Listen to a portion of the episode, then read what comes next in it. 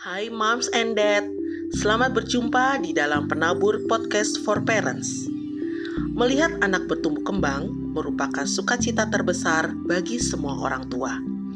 Berkembang dalam segala sisi kehidupannya, baik dalam prestasi, kemandirian, dan juga karakter yang baik. Dan semua itu sangat diperlukan agar anak siap menghadapi masa depan.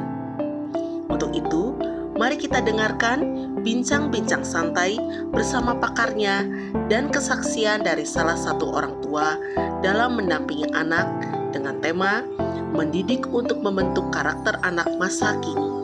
Selamat mendengarkan.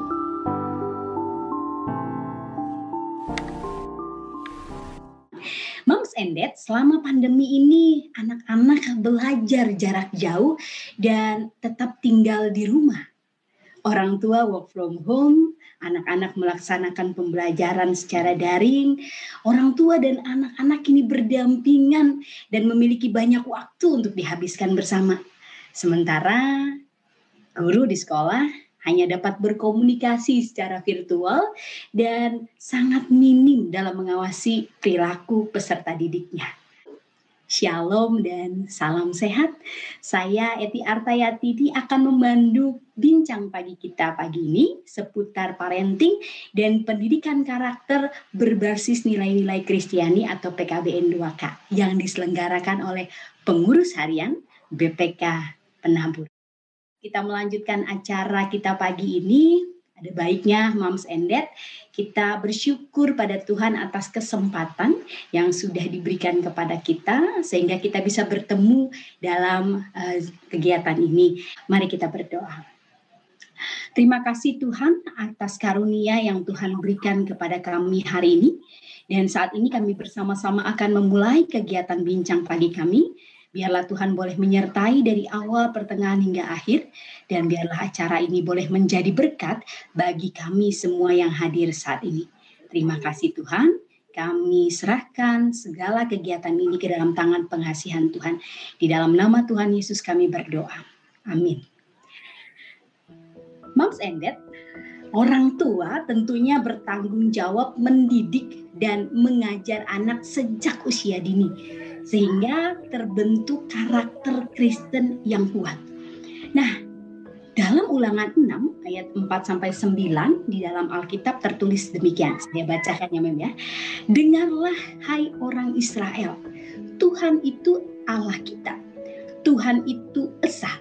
Kasihilah Tuhan Allahmu dengan segenap hatimu dan dengan segenap jiwamu dan dengan segenap kekuatanmu apa yang kuperintahkan kepadamu pada hari ini haruslah engkau perhatikan. Haruslah engkau mengajarkan berulang-ulang kepada anak-anakmu dan membicarakannya apabila engkau duduk di rumahmu. Apabila engkau sedang dalam perjalanan, apabila engkau berbaring, dan apabila engkau bangun.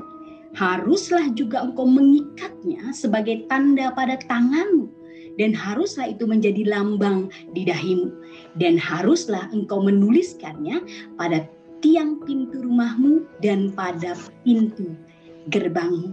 Moms and Dad, kita sebagai orang tua berkewajiban meneruskan nilai luhur dan karakter Kristiani yang kuat kepada anak-anak kita.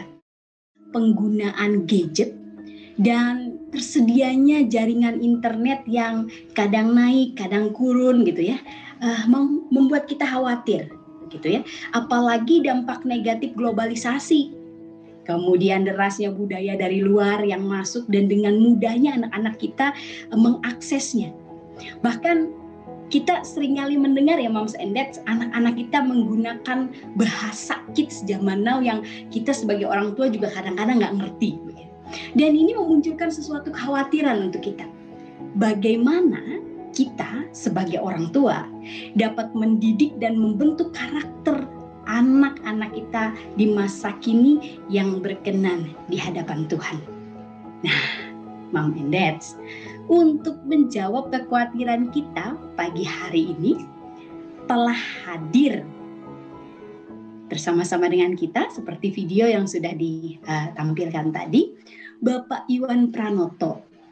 Beliau adalah guru besar Institut Teknologi Bandung dan masih aktif mengajar di Fakultas Matematika dan Ilmu Alam Institut Teknologi Bandung. Selamat pagi Prof, saya mengajak Prof untuk bergabung dengan saya. Selamat pagi Prof Iwan. Selamat pagi Selamat pagi. Terima kasih Prof sudah mau uh, hadir dan bergabung dalam acara parenting hari ini. Sehat Prof? Uh, sehat, terima kasih. Terima kasih Prof sudah hadir sekali lagi dan kita juga uh, ditemani oleh seorang ibu yang cantik, ibu pendeta yang cantik sekali. Beliau adalah Ibu Pendeta Cordelia Gunawan. Nah, beliau ini adalah sekretaris umum Gereja Sekretaris Umum Gereja Kristen Indonesia Sinode Wilayah Jawa Barat dan saat ini beliau juga adalah koordinator Pokja Pendidikan Karakter berbasis nilai-nilai Kristiani atau PKBN 2K di pengurus harian BPK penabur. Selamat pagi Ibu Kordel. Selamat pagi Bu Eti. Selamat pagi. Biasanya saya manggilnya Cici. Selamat pagi Bu Kordel, terima kasih. Nanti kita akan banyak berdiskusi ya Bu uh, tentang apa itu PKBN 2K dan bagaimana menanamkan nilai-nilai Kristiani kepada anak-anak kita. Terima kasih sekali lagi Bu Kordel sudah bergabung. Dan uh, satu lagi, apakah sudah hadir? Oh, sepertinya belum hadir ya kita akan sambil menunggu, kita akan sambil jalan. Sebenarnya ada satu lagi narasumber kita, yaitu Bapak uh, Coki Sitohang. Tapi karena memang beliau belum hadir, uh, nanti ketika uh, beliau hadir kita akan uh, mengajak beliau untuk berbincang bersama-sama. Dan Pak Coki Sitohang ini adalah seorang yang piawai sebagai seorang presenter, bahkan beliau ini founder dari COSI yaitu Coki Sitohang Speaking Inch.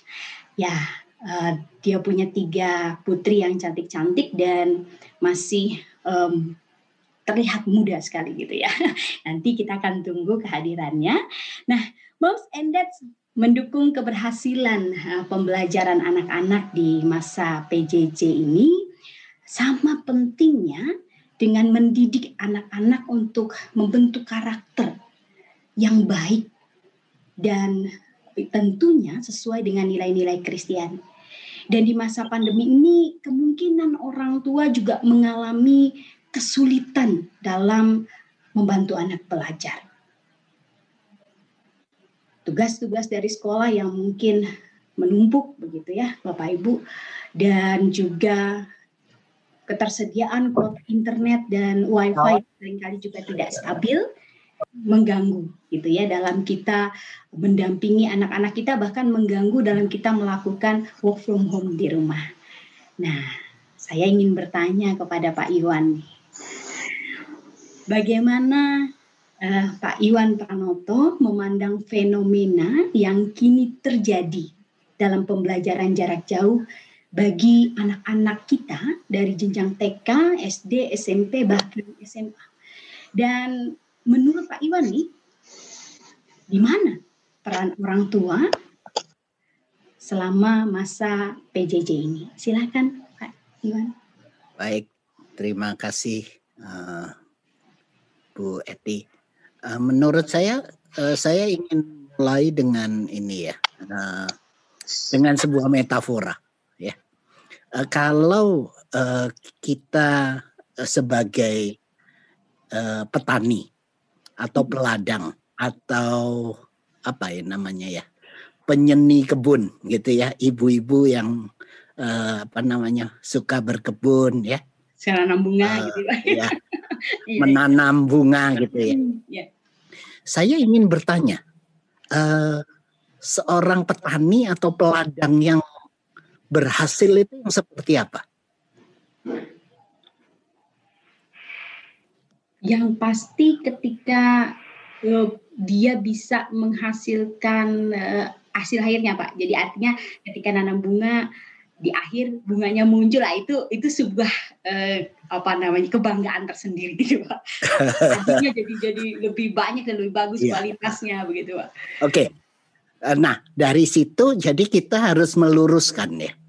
Yang menghasilkan bunga itu siapa sebetulnya? Yang nanamin pak. Bukan, tanamannya yang menghasilkan bunga. yang yang uh, berbuah mangga itu bukan petaninya. nah, ya Pak ya. Iya.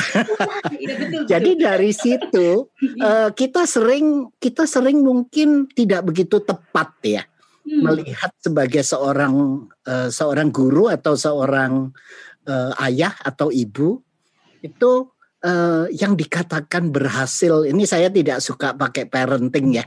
kita belajar menggunakan bahasa Indonesia. Mengortu ya. Yeah, mengortu ya. Kita hari ini kita istilahkan itu. Nah uh, yang yang sering kita lihat seseorang itu menganggap uh, dirinya berhasil seorang petani. Sebetulnya uh, saya ingin kembali lagi ya. Ki Hajar Dewantoro itu menyebut sekolahnya itu taman siswa ya. Kenapa ya kok disebut seperti itu ya? Uh, ini ada sebuah uh, apa? Sebuah logika di balik itu ya. Yang kita ingin mengatakan, ingin tanya. Jadi sebetulnya seorang petani itu uh, kita tahu bahwa uh, pertama Eh, kalau tanaman mawar ya jangan dipaksa meng, meng, berbunga melati gitu ya. Itu penting ya, itu pesan yang penting sekali.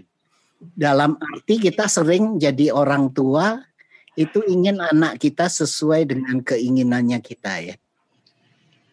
Eh, padahal dia sudah punya uh, keinginan sendiri. Dia sudah punya uh, gambaran untuk menjadi apa gitu ya. Tetapi kita sering menjadi orang tua ingin memaksa ya pohon mangga berbuah pisang gitu ya. Kita memaksakan karena kita sedang ingin pisang gitu. Hari ini pisang harganya sedang mahal, kemudian itu. Uh, kemudian hal kedua ya yang menarik sebetulnya uh, judulnya ya di sini ya membentuk ya yang membentuk siapa? Membentuk karakter anak. Siapa yang membentuk karakter anak? Hmm, orang tua dan anaknya, Pak. Dua oh, gitu. Apakah saya bisa membentuk karakternya pohon pohon pisang ya? Oh iya, ya, ya, ya. Kembali lagi ya. ya. Jadi sebetulnya uh, saya ingin memperbaiki ya. Ya. Jadi yang membentuk karakter itu sebetulnya anak sendiri. Hmm. Ya, jadi yang bisa membuat bunganya eh, apa berbunga, berbuah itu adalah tanamannya sendiri. Hmm. Anak-anak hmm. itu. Jadi saya ingin berusaha memperbaiki ya kata-kata ini. Jadi hmm. yang eh, jadi anak-anak yang mengembangkan karakternya ya. Jadi yang mengembangkan itu karakter itu anak gitu. Ya. Hmm. Ya. Pelaku utamanya anak. Petani itu bukan pelaku utama. Tanaman hmm. itu yang menjadi pelaku pelaku utama. Nah, di Indonesia sepertinya memang sering menggambarkan pendidikan itu masih menganggap anak itu sebagai uh, objek ya. Bukan menjadi aktor utamanya. Padahal menurut saya yang paling penting dalam uh, pendidikan dan khususnya untuk perbaikan pendidikan ya. Yang kemungkin rasanya pemerintah tidak pernah uh, melihat uh, peran dari anak. Anak itu yang menjadi aktor utama perbaikan pendidikan. Gitu. Nah, uh, jadi saya kembali lagi pada saat pandemi ini sebetulnya uh, kita seperti ditelanjangi ya. Jadi uh, kondisi pendidikan kita ditunjukkan bobroknya di mana gitu. Kita kelihatan anak-anak kita ternyata tidak bisa belajar sendiri misalnya. Nah, itu uh, artinya apa? Hasrat belajarnya tidak punya, love of learningnya tidak ada gitu ya.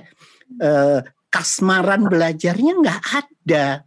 Jadi sebenarnya setelah wabah ini uh, kita itu seharusnya mengetahui apa uh, apa uh, elemen-elemen utama dari uh, pendidikan yang bermasalah. teknologi itu hanya sampingan ya. Sayangnya pandemi ini orang fokusnya ke teknologi akhirnya ya. Padahal bukan. Sebetulnya eh, kenyataan bahwa anak-anak kita tidak bisa belajar tanpa guru. Iya. Padahal belajar mandiri itu eh, kecakapan yang paling penting di masa sekarang. Keinginan belajar sendiri, keingintahuan itu semua yang seharusnya eh, apa eh, menjadi unsur utama dari kepribadian seseorang ya, karakter atau kepribadian. Saya bingung kalau ditanya karakter itu apa juga bingung sekarang. Jadi menurut saya lebih teknis saja kita bicara itu ya.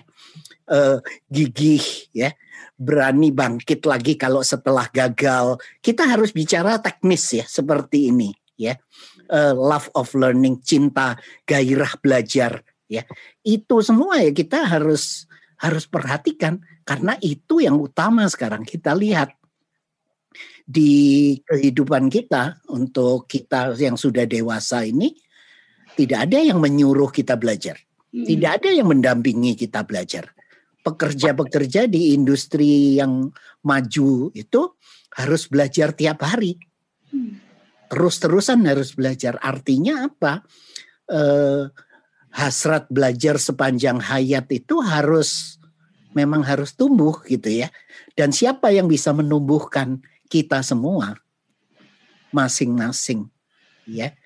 Nah, eh, kembali lagi jadi di situ menurut saya eh, tugasnya kita sebagai orang tua mungkin di situ ya. Uh, kita itu seperti pemandu wisata ya.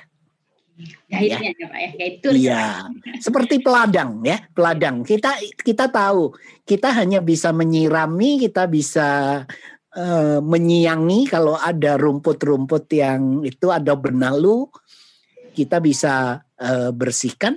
Tetapi lebih dari itu kita tidak bisa sebetulnya ya, memberi pupuk gitu ya tetapi yang berbuah itu bukan kita.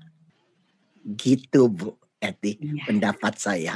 Ini menarik sekali nih Pak uh, dari Pak Para atau penjelasan dari uh, Pak Iwan ini. Nah Pak dari apa yang Pak Iwan tadi jelaskan jadi saya berpikir nih selama ini saya uh, salah gitu bahwa saya yang harus membentuk uh, saya ikut ambil bagian dalamnya tetapi artinya yang menumbuhkan bunga yang memunculkan buah sebenarnya anak itu sendiri gitu ya iya.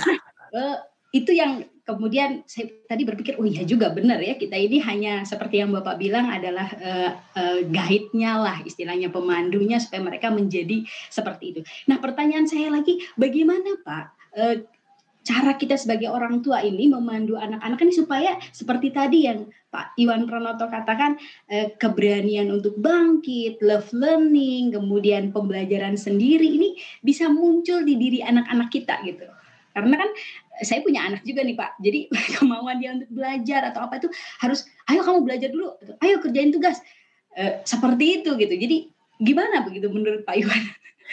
eh, perasaan suka belajar ya, menikmati hmm. eh, ada ada ini apa namanya eh, mer, bahasa Inggrisnya ada au kagum takjub gitu ya. Yeah. Itu bagian penting gitu. Nah, pendidikan kita sudah kehilangan hal-hal seperti itu. Ya, pendidikan kita itu seperti hanya proses memindahkan pengetahuan akhirnya. Padahal di zaman sekarang sebetulnya pengetahuan itu sudah ada di mana-mana gitu ya.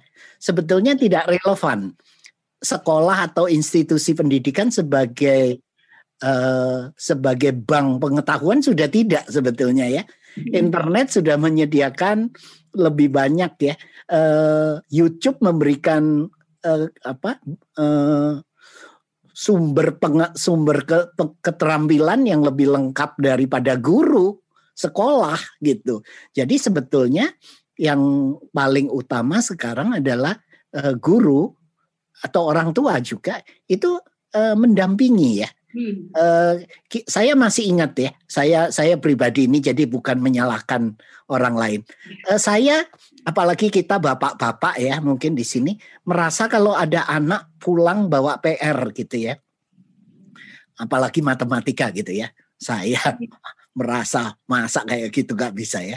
Jadi uh, saya akan keceplosan gitu ya bilang masa kayak gini aja nggak bisa? gitu ya. Ah, guru guru kamu nggak bener ini. Caranya gampang gitu ya. Nah hal seperti itu itu yang merusak ya sebetulnya ya. Padahal seperti seorang yang sedang berwisata gitu ya mendaki gunung menelusuri sungai ya eh, masuk ke jeram, uh, masuk ke gua berpetualang, memanjat tebing. Kenapa sih mau melakukan seperti itu?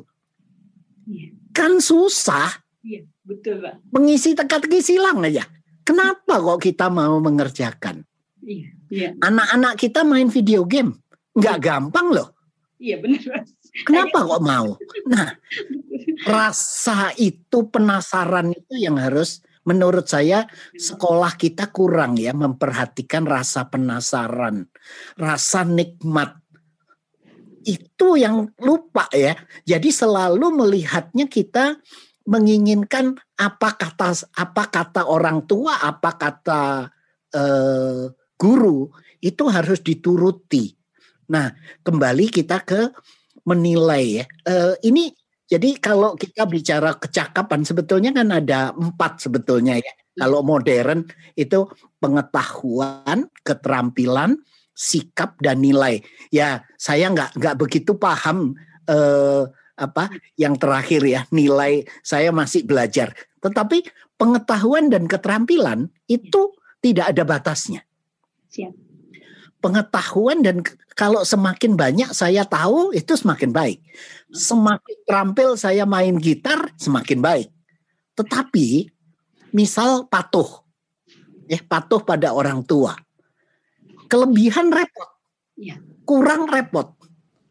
Jadi cara menilai patuh itu tidak semudah menilai uh, pengetahuan dan keterampilan.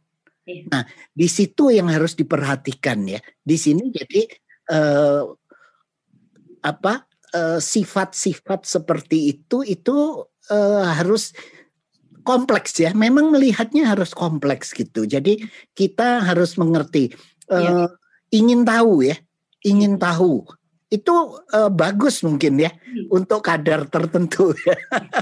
jujur aja, jujur, jujur itu tidak tidak begitu bagus loh kalau anda uh, kita terlalu jujur ke teman kita gitu ya. Hmm. Kita yeah. bilang apa adanya ke dia bisa marah dia. Iya. Jadi uh, yang yang namanya sifat itu sepertinya tidak linier naik gitu ya. Semakin tinggi semakin bagus. Tidak, ternyata mungkin ada optimumnya gitu ya. Di tengah-tengah sedang gitu ya. Uh, jujur juga ya seperti itu. Jujur, patuh segala. Jadi uh, menurut saya perlu diperhatikan. Uh, Baik, terima kasih Pak Iwan. Ini menarik sekali. Uh, nanti kita akan berbincang-bincang lagi Pak Iwan, Pak Iwan Pranoto. Dan sekarang kita akan bertanya nih uh, kepada Ibu Pendeta Cordelia.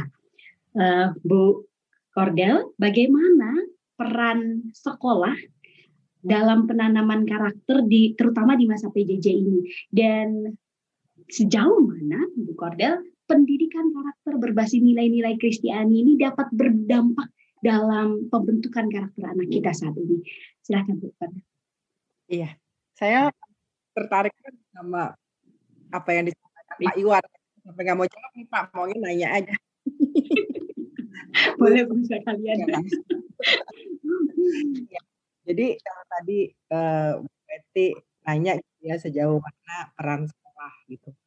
Saya tertarik juga sama tadi yang dikatakan Pak Iwan. Jadi memang pada dasarnya menurut saya sekolah, orang tua, gereja gitu ya, itu menjadi sebuah uh, komunitas yang menciptakan kondisi untuk anak itu bisa bertumbuh sendiri gitu. Ini yang mungkin benar kata Pak Iwan, kita sering kali lupa gitu. Kalau istilahnya membentuk berarti ada prototipenya, terus anak ini akan diatur apa yang kita mau. Bejana gitu ya kita ya.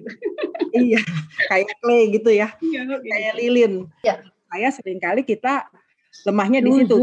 Lilinnya anaknya kita udah punya dulu prototipenya, padahal anaknya belum tentu apa ya bisa jadi seperti itu gitu. Jadi kalau di sekarang ini di tengah-tengah masa pandemi ini ya itu kalau menurut saya sih sangat penting kita menciptakan sebuah pengalaman gitu ya. Hmm. Jadi pembentukan bukan pembentukan karakter tapi ngelihat anaknya apa yang paling kekuatannya gitu ya terus menciptakan kondisi untuk memang anak itu bisa bertumbuh sesuai dengan uh, bibitnya kalau kalau istilahnya gitu kalau bibitnya bukan bibit pisang ya jangan jadi bibit stroberi gitu. Iya. Gara-gara stroberi lebih mahal dari pisang. Jadi tapi saya sih berpandangan begitu ya bahwa menciptakan pengalaman. Kayak sekarang misalnya sekolah gimana nih membentuk uh, atau apa ya meng mengkondisikan, mengoptimalkan supaya anak ini bisa ber, bertumbuh berkembang. Hmm. Saya kepikir begini, uh, sederhana memang, tapi misalnya sekolah kan ada sekolah yang membebaskan anaknya nggak usah nyalain kamera deh gitu ya iya, iya. atau nggak usah pakai seragam deh hmm. tapi sebenarnya dari situ menurut saya kebiasaan-kebiasaan itu memberikan pengalaman gitu ya atau memberikan sebuah pengalaman kepada anak untuk misalnya kenapa dia mesti ada di kamera gitu. Iya. Maksud saya anak sekarang nggak bisa cuma diperintahin doang tapi dikasih apa ya dikasih trigger gitu kenapa? Iya. Hmm. Saya ngalamin juga anak saya udah remaja kalau cuma diperintah-perintah doang ya dia kenapa gitu. Ya. Nah kita tuh kalau istilahnya membentuk kita jadi cuma merintah-merintah aja kita nggak ngajak anak untuk berpikir bahwa kenapa mesti begini gitu. Hmm. Jadi saya berpikir kalau ditanya peranannya gimana menciptakan kondisi seoptimal mungkin gitu ya supaya memang melalui kondisi ini entah kebiasaan, entah peraturan bahkan dan diajak juga anak untuk memaknai. Saya bilang itu sih peranan ya ini luar biasa banget nih Pordel. Ini menja membuat apa memberikan pencerahan begitu ya bahwa tadi seperti Bu Pordel katakan menciptakan sebuah pengalaman untuk anak. Jadi biar dia mencari lah sendiri begitu dan kita hanya sebagai pemandu seperti Pak Iwan tadi katakan. Ya, seperti itu ya Bu Pordel. Ada thank you banget. Nanti kita akan berdiskusi lagi Bu Pordel uh, uh, apa lebih banyak lagi tentang ini dan sekarang saya ingin beralih ke narasumber yang ketiga. Nah ini tadi yang uh, sempat belum hadir di awal, sekarang sudah hadir Pak Coki Sitohang. Selamat pagi Pak Coki. Selamat pagi Bu Eti. Oh. Saya sudah hadir dari tadi. Oh gitu ya. Sorry Pak, gimana? saya jadi grogi nih ketemu Pak Coki. Cuman lihat dari TV sekarang bisa ngobrol, Pak. Kehormatan Bu, senang sekali bisa kenalan dengan ibu-ibu semua, Terus, dengan iya. profesor, narasumber lain. Selamat pagi. Selamat pagi, Pak Coki.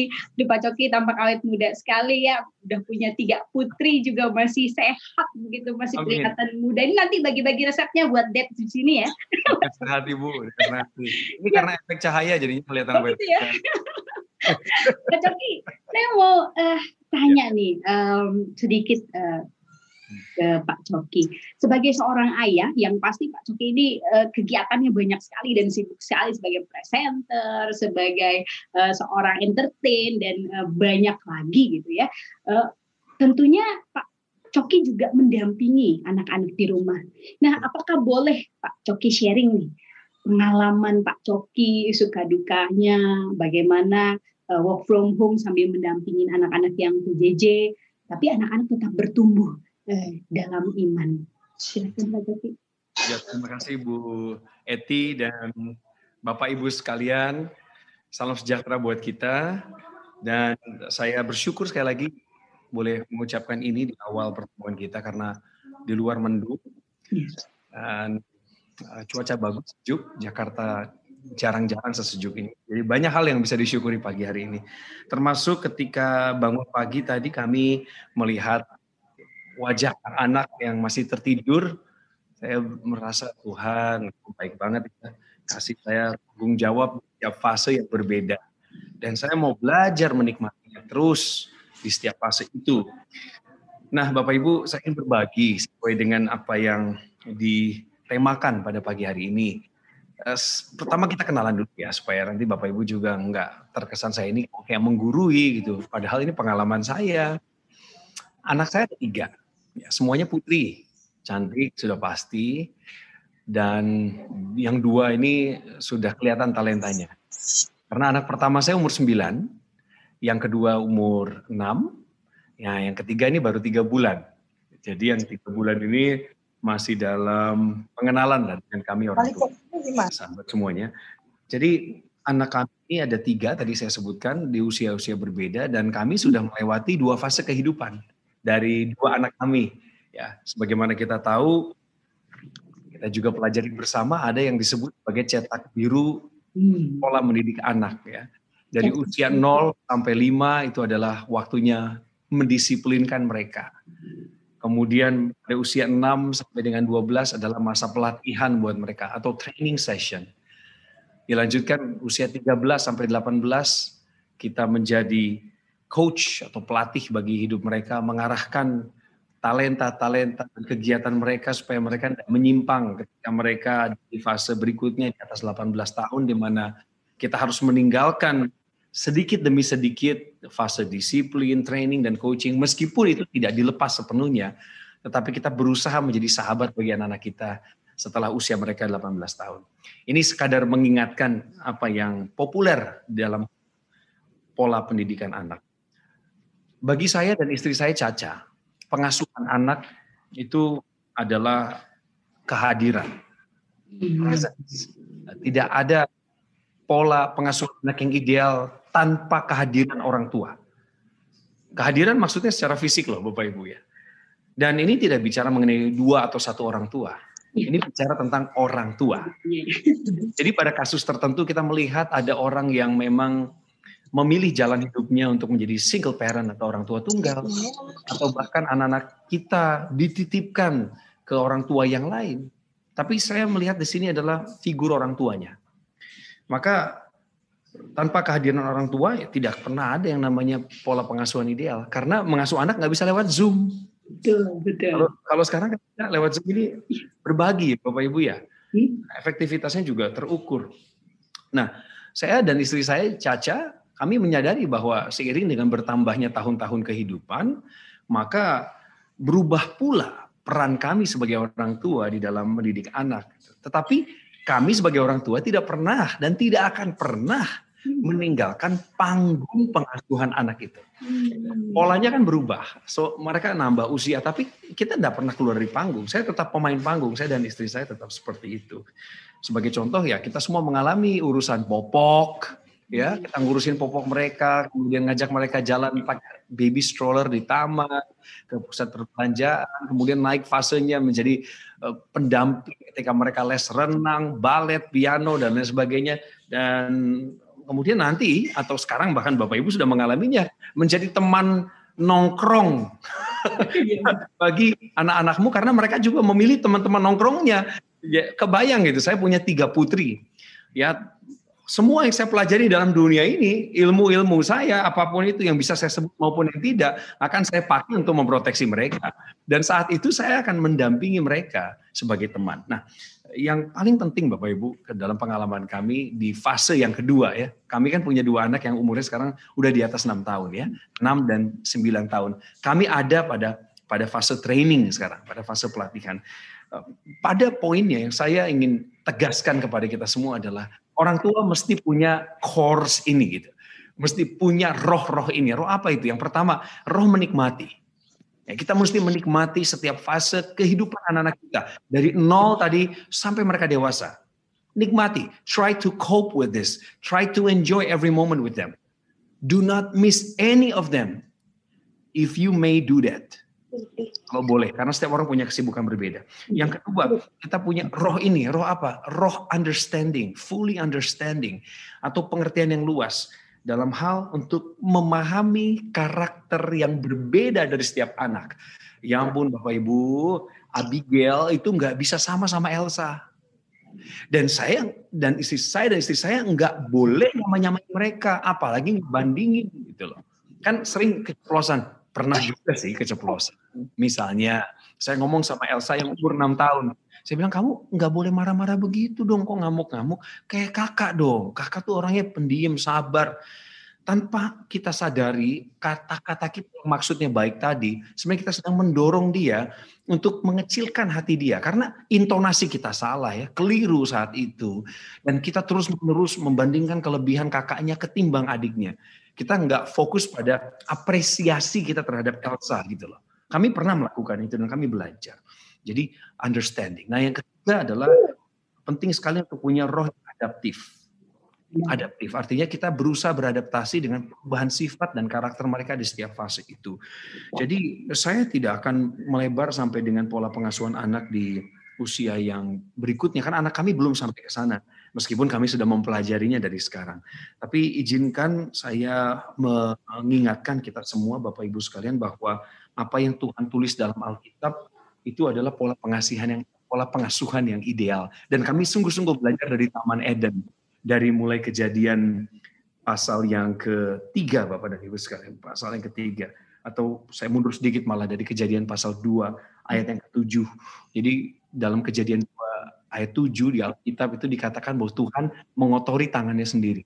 Mengotori dalam arti membentuk manusia dari debu dan tanah. Berarti Tuhan mengerjakan bagiannya. Kemudian dia menghembuskan nafas kehidupan. Artinya dia memberikan inspirasi pada anak-anaknya saat itu Adam. Ini juga pola pengasuhan yang kita adaptasi dari kejadian 2 ayat 7. Bahwa kita harus mau kotor, kita harus mau kepala jadi kaki, kaki jadi kepala. Bukankah dulu waktu dia bayi juga kita bangun tengah malam, baru terlelap 15 menit kebangun lagi gitu. Kita pasti ada dalam pembentukan itu. Iya. Itu yang pertama. Yang kedua, ya Tuhan sebagai Bapa di Taman Eden, Tuhan sebagai Bapa menyediakan Adam dan Hawa lingkungan lingkungan tempat tinggal yang harmonis, yang nyaman untuk mereka tinggal. Dalam konteks ini saya bicara surga adalah rumah kita. Surga adalah rumah Anda. Surga bagi anak-anak adalah yang di bawah atap rumah kita inilah. Di sini kita harus menciptakan surga itu. Dan jangan lupa bahwa Tuhan selalu menyediakan yang Adam dan Hawa perlukan. Pun orang tua harus menyediakan yang mereka perlukan. Kemudian Tuhan juga dengan sengaja nih, Tuhan dengan juga membangun hubungan yang intim dengan kita. Dengan cara speak up dengan cara berkomunikasi itu kan maksain untuk datang ke Taman Eden mengecek keadaan bertanya tentang kehidupan mereka. Bahkan saat Adam dan Hawa berdosa pun Tuhan yang datang mencari gitu. Jadi kita tuh harus bicara sama anak-anak kita. Kita tuh harus dengerin mereka ngomong gitu. Dan itu harus disetting disengajain. Nggak bisa ya udah ala kadarnya nanti secara natural. Oh pola atau cara bisa natural, tapi untuk pola pikir paradigma kita mesti sengajain siapin waktu bicara dengan mereka. Dan jangan lupa di kejadian tiga, di kejadian tiga Tuhan juga menerapkan aturan ya Bapak Ibu. Eh, di sana ada aturan yang dibuat, diterapkan, kemudian menegakkan konsekuensi dari dosa. Itu kejadian tiga. Kita pun sama sebagai orang tua, apalagi saya sudah lewat fase yang pertama disiplin. 0 sampai 5 tahun bagi dua anak kami. Ya kami tegakkan aturan. Dan kalau mereka salah, kami katakan salah. Ajari mereka bagaimana untuk memperbaiki kelakuannya. Dan ini yang terakhir Bapak Ibu saya bagi nanti kalau ada diskusi silahkan saja. Ya. Senang. Eh, di atas segala yang tadi saya jelaskan. Di atas semua yang kami ambil dari prinsip Alkitabiah. Ada anugerah tidak terbatas. Ada grace. Ada anugerah tak terbatas dari Bapak dari Tuhan kepada Adam dan Hawa. Jadi ketika mereka jatuh dalam dosa pun Tuhan menyediakan pengampunan. Nah anugerah seperti ini yang perlu kita terapkan. Artinya kita perlu toleransi. Kita ngerti bahwa anak-anak kita bisa melakukan kesalahan dan kita nggak boleh terlalu baperan. Kita mesti memberi mereka ruang untuk memperbaiki diri dan jangan mudah kecewa pada mereka. Anugerah itulah yang perlu kita terapkan di dalam rumah. Itu yang kami lakukan sejauh ini. Terima kasih Bu Eti. Terima kasih Pak Coki ini uh, luar biasa sekali ya sharingnya sangat uh, memberikan inspirasi begitu apalagi tadi bahwa kita sebagai orang tua itu harus uh, hadir bagi anak-anak kita setiap saat ya. lalu ada fase-fasenya juga tadi lalu dikatakan bahwa anak itu adalah anugerah yang tidak terbatas dan kita jangan mudah kecewa terhadap anak-anak kita ini ini menjadi sebuah poin yang luar biasa. Nah, Terima kasih Pak Coki. Nah menurut Bu Kordel nih dari sharing uh, Pak Coki ini, kalau dari lihat dari segi pendidikan karakter berbasis nilai-nilai Kristiani, uh, seperti apa Bu? Iya, jadi tadi saya tertarik juga dengan perkataan Pak Coki gitu ya bahwa orang tua tetap di panggung, cuman perannya aja yang selalu berbeda-beda gitu ya. Nah ini yang memang penting nih bahwa dari relasi kita, dari peranan kita itu justru di situ bisa apa ya anak ini bisa terbangun karakternya gitu. Tapi kan itu dari relasi kitanya nggak nggak pergi, kitanya menjadi bagian di situ dalam apa? Menurut saya sih sekali lagi saya bicara soal pengalaman gitu ya. Jadi anak-anak ini misalnya tadi Pak Coki bilang soal grace, anugerah, soal pengampunan. Kalau itu cuma didengar lewat khotbah, dibaca, itu nggak jadi sesuatu yang sedikit. Tapi kalau itu dialami, misalnya anak-anak ini mengalami pengampunan-pengampunan dari Tuhan, dia mengalaminya gimana? Dia mengalami bagaimana orang tua dia mengampuni anak-anaknya gitu ya. Menurut saya pengalaman nih yang perlu. Jadi kalau kita mau bicara karakter apa, misalnya soal setia, tapi kita sendiri dalam keseharian nggak punya cukup kesetiaan juga, itu apa ya? Itu menjadi oh. kalau kata-kata itu itu jadi sesuatu yang kosong gitu. Menurut hmm. saya itu semua mesti dirasakan dalam sebuah pengalaman. Jadi kalau kita bilang soal pengampunan, tapi kenyataannya kita marah-marah terus gitu ya. Iya betul. Mungkin waktu marah-marah ngomongnya juga kasar gitu ya. It, itu ya omong kosong gitu. Dan anak-anak ngerekam dia tahu, dia bisa dia bisa ngarang kalau ditanya nanti di sekolah apa itu pengampunan dia bisa. Tapi itu bukan keluar dari hati. Termasuk misalnya penerimaan dia merasa dikasihi. Di mana dia bisa merasa dikasihi? Ya di, di kelas, di rumah gitu ya. Jadi menurut saya sih benar yang Pak Coki bilang dan itu apa ya jadi keluarga itu sebagai sebuah komunitas untuk menghidupi nilai-nilai itu sehingga nilai-nilai itu value itu dia nggak cuma tahu. Uh, saya nggak cuma tahu tapi saya experience gitu ya. Saya nggak cuma tahu soal cinta tapi saya merasakan dicintai dari kedua orang tua saya saya nggak cuma tahu soal lain lain hal gitu nggak cuma tahu soal grace tapi saya merasakan di rumah saya nggak pernah kehabisan anugerah pengalaman kalau menurut saya sih Bu Eti. Jadi sekali lagi pelakunya ya jadi kalau ngomong lagi anak zaman sekarang ya diajak ngomong lebih pintar dari kita. betul, betul sekali, betul. Jauh lebih pintar dari kita gitu. Tapi hatinya yang bisa kita sentuh lewat apa? Lewat pengalaman yang tadi itu ya, yeah. bagaimana kita berperan. Yeah. Kita mau ngomong soal orang tua jadi temen, tapi kita sibuk yeah. sama kerjaan gitu ya. Itu omong kosong gitu. Kita nggak tahu nggak pernah nggak pernah apa uh, peduli sama dia ngapain aja temennya aja apa namanya kita nggak tahu iya. relasi sih menurut saya yang penting dari relasi itu tercipta sebuah pengalaman pengalaman itu yang menghidupkan nilai-nilai yang ingin kita tanamkan kita kepengen punya anak yang kritis tapi begitu anak kita ngomong kita suruh diem.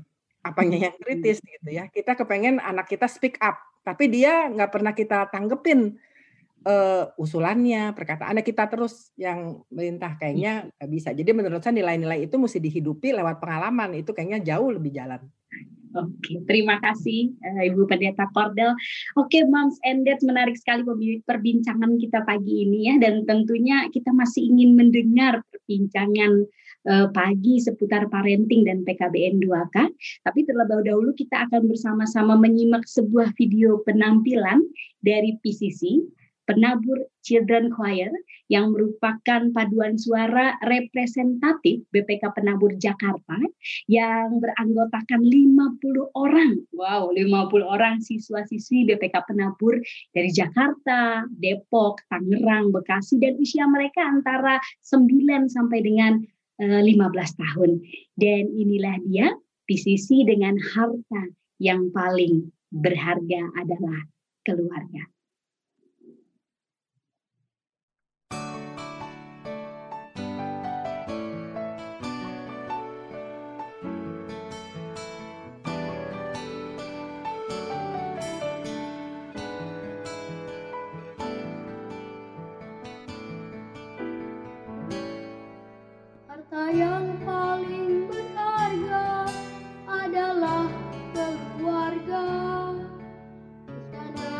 falling.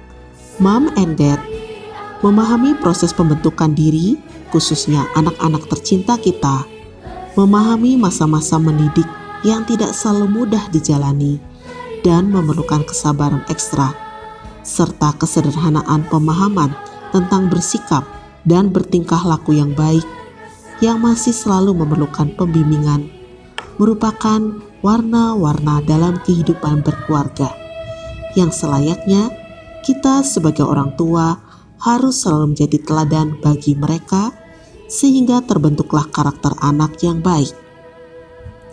Sekian podcast episode 1 kali ini.